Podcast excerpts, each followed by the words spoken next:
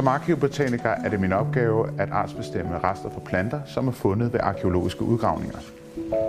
I mine undersøgelser bruger jeg den viden, vi har om klassifikation, til at bestemme, hvilken art planten er. Den menneskelige interesse for viden om levende organismer går meget langt tilbage. I 1735 opfandt den svenske læge, zoolog og botaniker Carl von Linné en måde at gruppere dyr og planter ud fra deres udseende, altså deres fysiske karakteristika. I 1758 udgav han værket Systema Naturae. Hans måde at navngive og systematisere alle levende organismer på har været anvendt lige siden. Hver levende organisme kan ordnes i forskellige kategorier i et såkaldt klassifikationssystem. Tager vi for eksempel en løve og planten byg, tilhører de hver deres rige, dyreriget og planteriget. Løven tilhører klassen pattedyr, og den orden af dyr, der er rovdyr. Den tilhører kattefamilien og er den slægt, der hedder Pantherslægten. Arten er som sagt løve, men der kan også være en underart, for eksempel en asiatisk løve. På samme måde tilhører byg klassen af indkimbladede planter og græsordenen.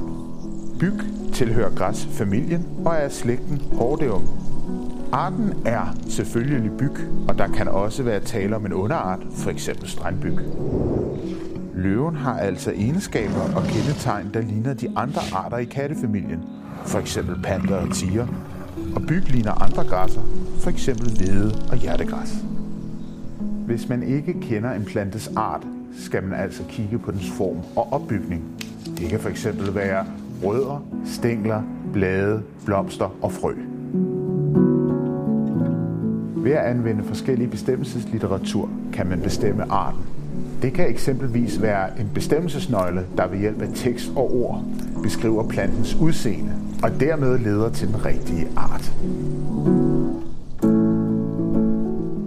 I arkeologien finder vi ikke hele planter, men blot fragmenter af eksempelvis grene og strå. Oftest er det dog plantens frø, der er bevaret. Frøene har hver sit unikke udseende i form, størrelse, farve og mønster. Og derfor kan vi bruge dem til at bestemme, hvilken art planten er. Til det bruger vi en referencesamling, det vil sige en samling af nye frø, som vi sammenligner frøene fra udgravningen med.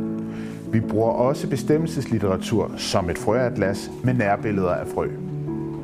Frøene er kategoriseret efter orden, familie og slægt, altså Linnés klassifikationssystem.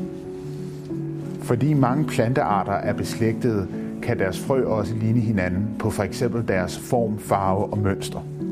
I sådan et tilfælde kan det være vigtigt at lægge mærke til frøenes størrelse for at kunne bestemme den rigtige art.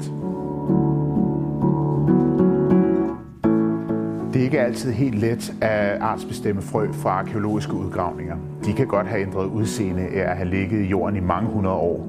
De kan være blevet mast, blevet nedbrudt eller skiftet farve. Men når vi finder ud af, hvilke arter der er tale om, får vi vigtig viden om fundstedet og dermed også information om livet i fortidens København.